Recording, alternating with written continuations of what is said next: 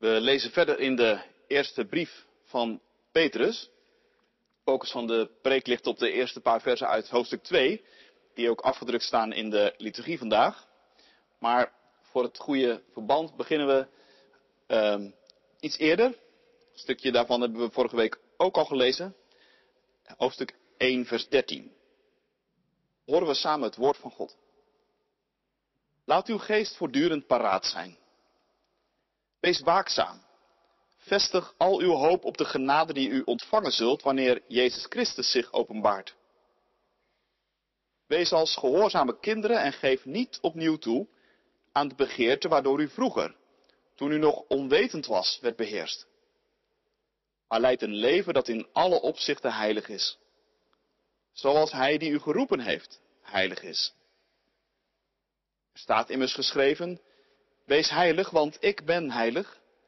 En aangezien u hem, die iedereen beoordeelt naar zijn daden zonder aanzien des persoons, vader noemt, moet u tijdens uw leven als vreemdeling ook ontzag voor hem hebben. U weet immers dat u niet met zoiets vergankelijks als zilver of goud bent vrijgekocht uit het zinloze leven dat u van uw voorouders had geërfd, maar met kostbaar bloed van een lam zonder smet of gebrek van Christus. Al voor de grondvesting van de wereld is Hij door God uitgekozen. En nu is Hij aan het einde van de tijd verschenen, omwille van u. Door Hem gelooft u in God, die Hem uit de dood heeft opgewekt en Hem laat delen in Zijn luister, zodat uw geloof en hoop gericht zijn op God. En nu u gehoorzaam bent aan de waarheid, is uw hart gelouterd en kunt u oprecht van uw broeders en zusters houden. Heb elkaar dan ook onvoorwaardelijk lief, met een zuiver hart, als mensen die opnieuw zijn geboren, niet uit vergankelijk, maar uit onvergankelijk zaad, door Gods levende en altijd blijvende woord. Want een mens is als gras en zijn schoonheid als een bloem in het veld. Het gras verdort en de bloem valt af, maar het woord van de Heer blijft eeuwig bestaan. En dit woord is het evangelie dat u verkondigd wordt. Ontdoe u dus van alles wat slecht is. Van alle bedrog en huichelarij, alle afgunst en kwaadsprekerij. En verlang als pasgeboren zuigelingen naar de zuivere melk van het woord, opdat u daardoor groeit en uw redding bereikt. U hebt toch ondervonden hoe goed de Heer is. Voeg u bij Hem, bij de levende steen die door de mensen werd afgekeurd, maar door God werd uitgekozen om zijn kostbaarheid. En laat u ook zelf als levende stenen gebruiken voor de bouw van een geestelijke tempel. Vorm een heilige priesterschap om geestelijke offers te brengen die God, dankzij Jezus Christus, welgevallig zijn. In de schrift staat immers, in Sion leg ik een hoeksteen die ik heb uitgekozen om zijn kostbaarheid. Wie daarop vertrouwt, komt niet bedrogen uit. Kostbaar is hij voor u, die erop vertrouwen. Voor wie er niet op vertrouwen geldt echter, de steen die de bouwers afkeurden is een hoeksteen geworden en het is een steen waarover men struikelt, een rotsblok waaraan men zich stoot. Ze struikelen omdat ze Gods woord niet gehoorzamen, daartoe zijn ze bestemd. Maar u bent een uitverkoren geslacht, een koninkrijk van priesters, een heilige natie, een volk dat God zich verworven heeft om de grote daden te verkondigen van Hem die u uit de duisternis heeft geroepen naar zijn wonderbaarlijke licht. Eens was u geen volk. Nu bent u Gods volk. Eens viel Gods ontferming u niet ten deel. Nu wordt zijn ontferming u geschonken. Tot zover de lezing vandaag. Dit is het woord van God, gemeente, voor jou, voor u, voor mij. Gelukkig zijn we als we dat woord horen, bewaren in ons hart en daar ons vertrouwen op stellen. Halleluja. Amen. Gemeente van Christus, ik weet niet of het je al is opgevallen, maar er woont een vreemd gezin in onze stad. Het gezin is nogal opvallend samengesteld en vertoont ook wel bijzonder gedrag. Het is een eenoudergezin. Er is een vader, maar geen moeder. toch zijn er kinderen. Een heleboel zelfs, en van alle leeftijden. Kinderen van een paar weken oud, kinderen van ver in de negentig, en verder zo ongeveer alles wat daar tussenin zit. De kinderen zijn totaal verschillend, allemaal. Maar ze hebben één overeenkomst. Ze zijn nog maar net geboren. Niet voor de eerste keer, maar opnieuw. Voor de tweede keer. Het gezin woont al zo'n duizend jaar in onze stad. En omdat het een nogal groot gezin is, bewonen ze verschillende huizen. Soms betrekken ze een nieuw huis, soms moeten ze een huis in de verkoop zetten, maar er zijn ook huizen waarin dit gezin al bijna duizend jaar woont. En in die huizen worden aan de kinderen verhalen verteld. Net als in elk gezin. Maar het zijn bijzondere verhalen. En net als in andere gezinnen gelden ook in dit gezin bepaalde codes. Hoewel het bijzondere codes zijn. Bepaalde dingen worden juist aangemoedigd en op prijs gesteld, andere niet. En net als in ieder ander gezin zijn ook in dit gezin bepaalde eetgewoontes. Wel bijzondere eetgewoontes trouwens. Opvallend is dat in dit gezin bijvoorbeeld nogal buitensporig veel melk gedronken wordt. Want de vader van het gezin heeft namelijk ontdekt dat zijn kinderen het daar erg goed op doen. En hoe oud ze zijn, dat maakt dan eigenlijk even niet uit. Dat de kinderen goed opgroeien, is voor de vader van dit gezin nogal belangrijk. Hij doet er dan ook alles voor om dat voor elkaar te krijgen. Kortom, al met al nogal een opvallend gezin dus. Tussen twee haakjes, jij hoort erbij, bij dat bijzondere gezin. Ik heb het namelijk over de gemeente van Christus hier in deze stad. Over het huisgezin van God.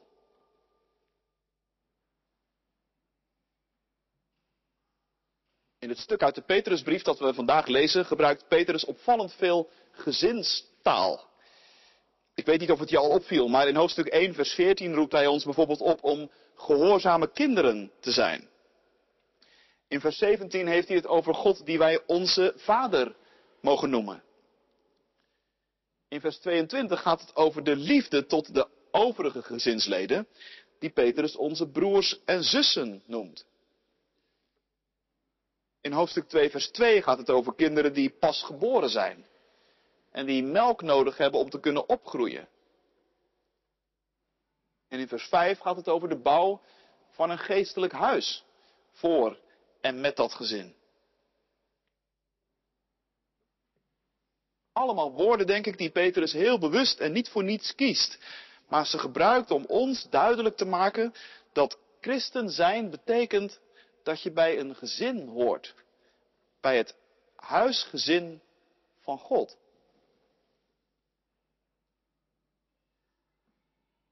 Vorige week zei ik het ook al. Petrus schreef deze brief ooit aan christenen die zich nogal ontheemd voelden.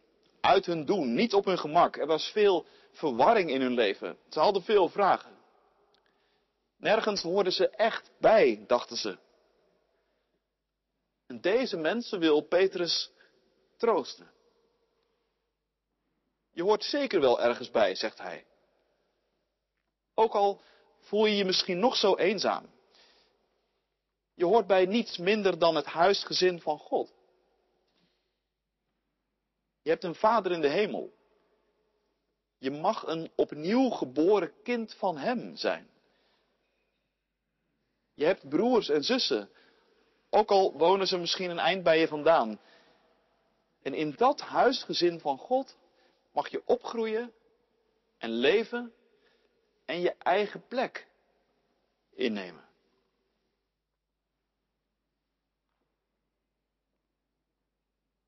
Het huisgezin van God dus. Best een bijzonder gezin. Een groot deel van de week is het huisgezin van God een beetje onzichtbaar aanwezig en gaan de gezinsleden undercover, zou je kunnen zeggen, op allerlei plekken in de stad of daarbuiten. En nemen ze hun plek in op, op hun werk of op school of in je studie, in je buurt, in je vriendengroep, in je netwerken van relaties. Maar in ieder geval één keer per week worden we als gezin even heel zichtbaar. En komen we hier samen in het huis van onze vader. Waarom eigenlijk? Nou, daar gaat de rest van de preek over. Ik wil met jullie een paar van die kenmerken van dit bijzondere gezin verkennen. Drie stuks. Eerste kenmerk gaat over de verhalen die in dit gezin worden verteld. Je weet, in elk gezin worden verhalen verteld.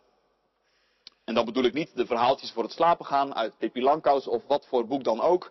Nee, ik bedoel nu de familieverhalen die graag verteld worden en nog eens verteld worden en nog eens verteld worden. Je weet wel, van die verhalen die je er trots op maken dat je bij deze familie hoort.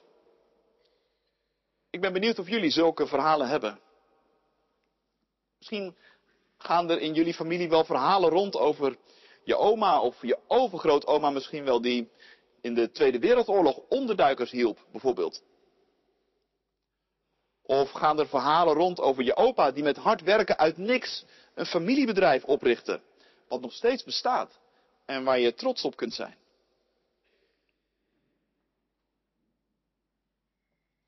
Verhalen die in gezinnen rondgaan kunnen trouwens ook negatieve verhalen zijn. Er zijn ook families waarin juist de pechverhalen alsmaar verteld blijven worden. Stel, je hebt een mooi plan voor een studie of zo en je vertelt het en er wordt meteen gezegd, nee hoor, denk maar niet dat dit wat wordt met jou, want zulke dingen doet onze familie niet. Daar is onze familie te dit of te dat voor.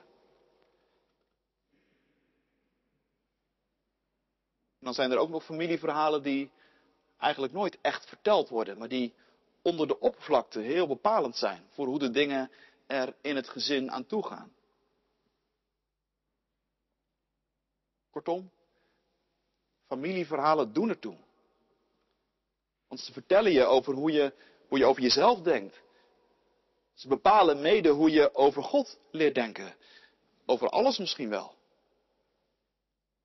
Die verhalen kunnen je helpen, maar ze kunnen je ook ontzettend hinderen.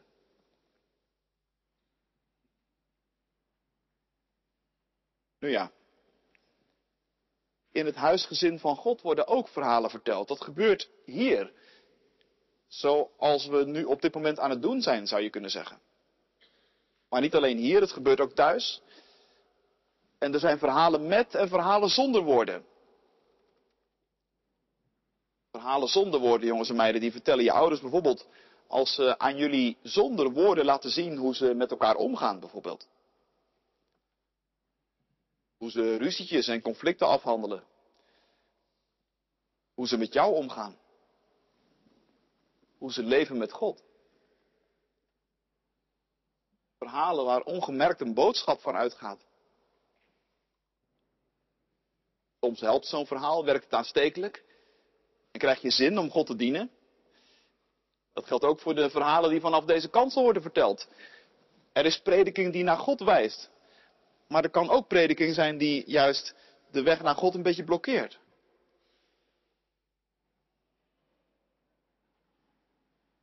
Nu ja, Petrus vertelt ons vanmorgen ook zo'n verhaal. Geloof me, dat is een verhaal dat helpt.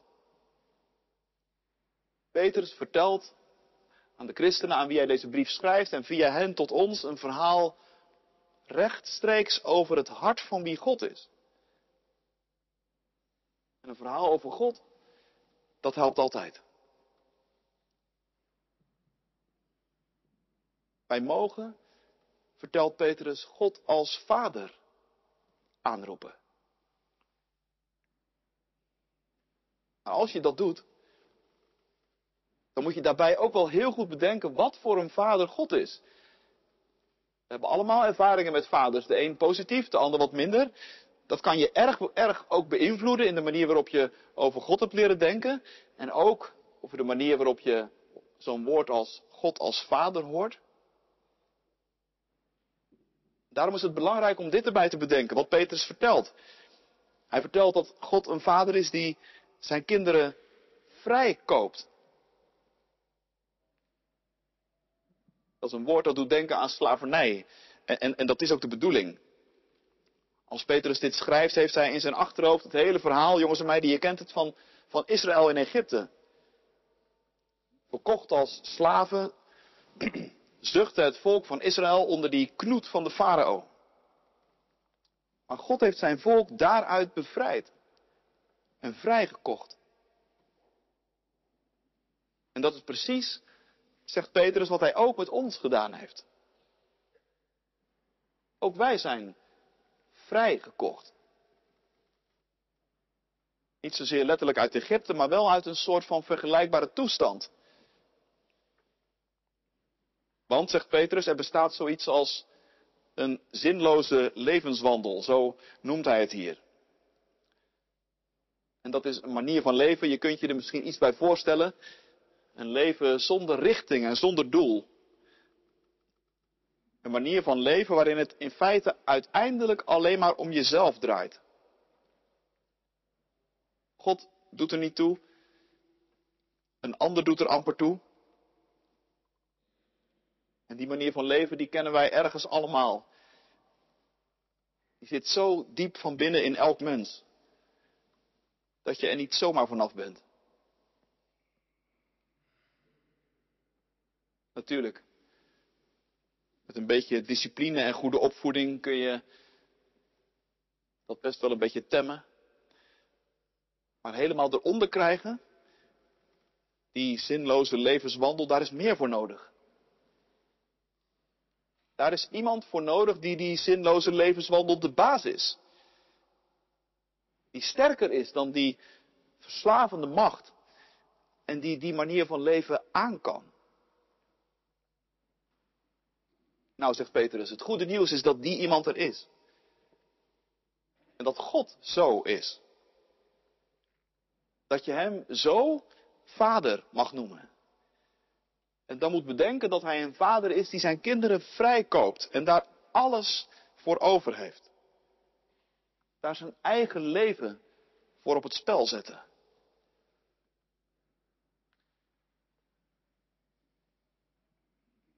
Over een bijzonder verhaal gesproken.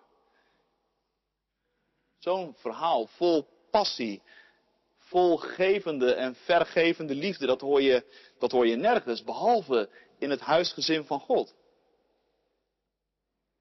Hier wordt dit verhaal verteld en doorverteld en weer doorverteld aan iedereen die het maar horen wil.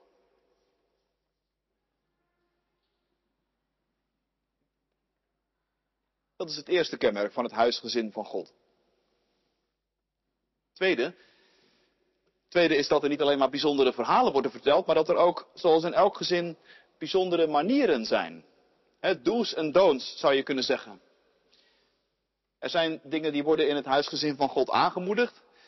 En juist dingen die beter afgewezen worden. En dat heeft te maken met dat verhaal over God. De vader die zijn kinderen vrijkoopt. Dat wordt niet zomaar vrijblijvend verteld. Dat wordt verteld met een doel. De bedoeling is dat je in dat verhaal gaat leven. En je erdoor laat vormen. Je ernaar gaat gedragen.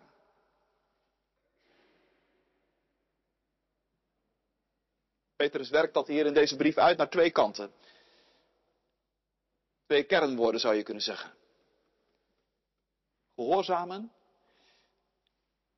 en liefhebben.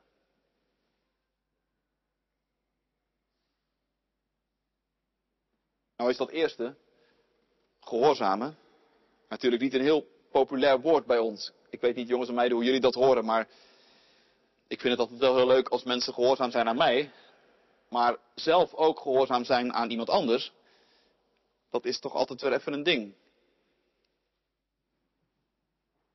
Maar toch kan het niet anders, zegt Petrus. Bij geloof hoort ook gehoorzaamheid aan God. En dan niet een soort van kadaverdiscipline. Nee, een gehoorzaamheid aan de Vader die je met zijn eigen leven heeft vrijgekocht. Eigenlijk een heel vanzelfsprekende gehoorzaamheid.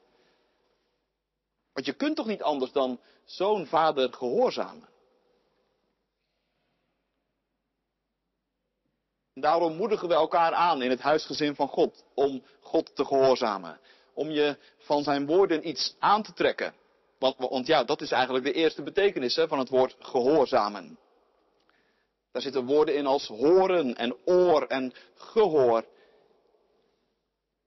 En in het huisgezin van God vinden we het een eer om zo God, onze Vader, te leren gehoorzamen. Ik denk ook dat het zonder concrete gehoorzaamheid aan God ook moeilijk is om echt, juist ook in deze tijd, iets van God te ervaren. We ervaren God het meeste als we de weg van de gehoorzaamheid gaan. Dietrich Bonhoeffer vatte dat ooit een keer zo samen. Hij zei, alleen de gelovige gehoorzaamt. Alleen de gehoorzame gelooft.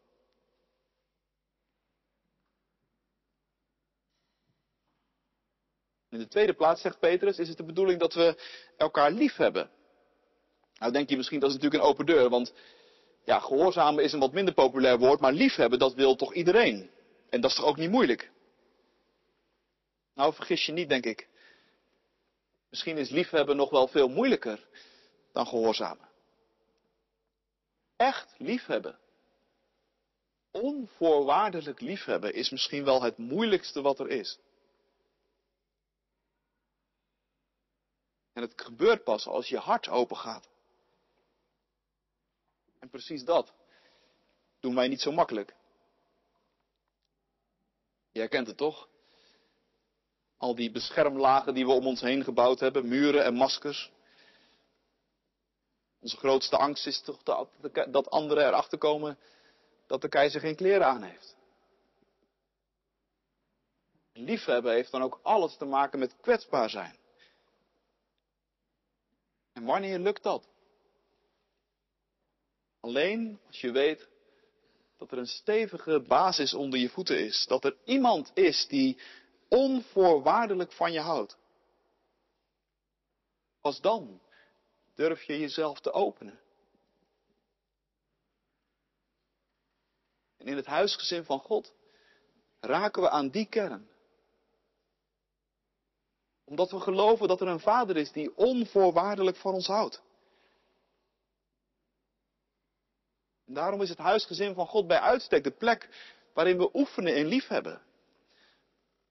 En er zijn talloze kansen om dat te doen. Want er zitten een heleboel broers en zussen in het gezin met wie je misschien wel helemaal niet zoveel hebt. Met wie je misschien ook eigenlijk wel liever niet omgaat.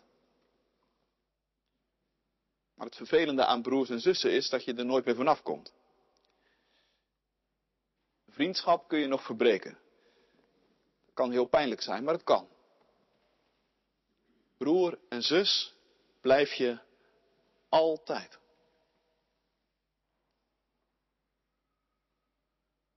Zoals je liefhebben moeilijk vindt, en het is moeilijk, denk dan aan het verhaal over God, die jou lief heeft. En dan weet je het weer dat het voor een lid van het huisgezin van God een eer is om ook een ander lief te hebben. Precies omdat God ons lief heeft.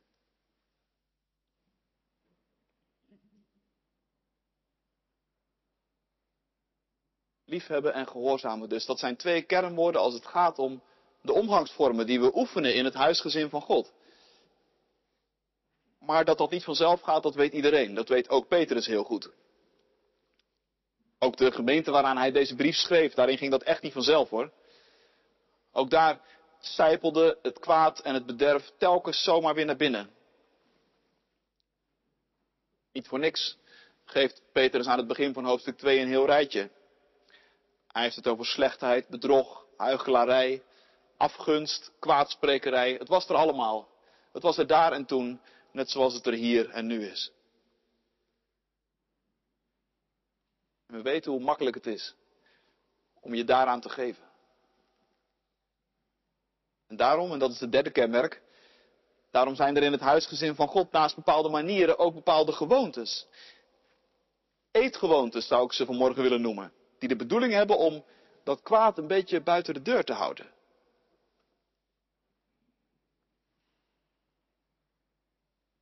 De belangrijkste eetgewoonte is volgens Petrus dat er in het huisgezin door alle gezinsleden, hoe oud ze ook zijn, heel wat melk wordt gedronken.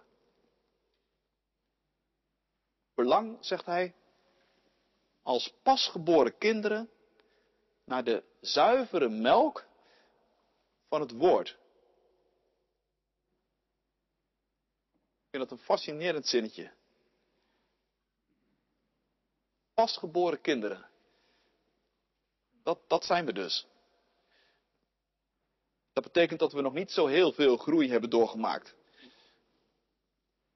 Maar we zijn wel geboren. Beleven. Dat kan niet meer stuk. En daarom zegt Petrus, verlang vurig als pasgeboren kinderen naar die zuivere melk van het woord, opdat jullie daardoor mogen opgroeien. Want daar gaat het dus om. Om groeien. Niet alleen lichamelijk, maar vooral ook geestelijk.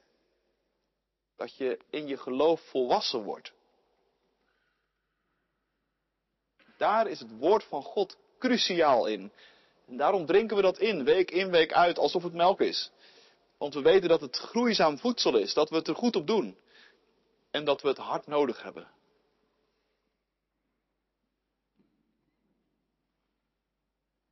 En omgekeerd, niet drinken is dus ook niet groeien. Je kunt volwassen zijn in een heleboel opzichten. Je kunt het aardig gemaakt hebben in je leven een behoorlijke carrière achter de rug hebben, op school fantastische cijfers halen, in allerlei opzichten de pan uitgroeien, maar toch, toch van binnen klein blijven. Door bijvoorbeeld tegenover anderen voortdurend een beeld te scheppen wat eigenlijk niet klopt. Dat is wat Petrus huichelarij noemt hier. Of dat je het toch eigenlijk voortdurend nodig hebt om kwaad te spreken over anderen, om daardoor zelf wat beter uit de verf te komen. Dat is wat Petrus hier kwaadsprekerij of roddel noemt. Daar kun je dus in terugvallen. In een genadeloos leven. Maar dat staat de groeiende weg. En als we niet drinken van de melk die het woord van God voor ons is, dan raken we dus onder voet. Goed om dat van tijd tot tijd eens even bij jezelf te bedenken. Zodat je niet onder voet raakt. In je vader, je broers, in je zussen, in het huisgezin van God tekort doet. Terwijl dat helemaal niet nodig is. Want, zegt Petrus, je hebt toch geproefd, mooi woord weer, geproefd, hoe goed de Heer is. En het is alsof hij zijn handen een beetje vertwijfeld in de lucht steekt en denkt, waarom toch? Hoe kun je nou toch zo makkelijk terugvallen in een genadeloos leven als je geproefd hebt dat God goed is? Hoe kun je vasthouden aan al die dingen die je alsmaar minder mens maken als je weet dat er een vader is die je vrijgekocht heeft? Daarom de zuivere melk van het woord. Hard nodig. En voor het huisgezin van God een eer om daar elke week van te mogen drinken. In het verlangen naar groei. Voor ons allemaal.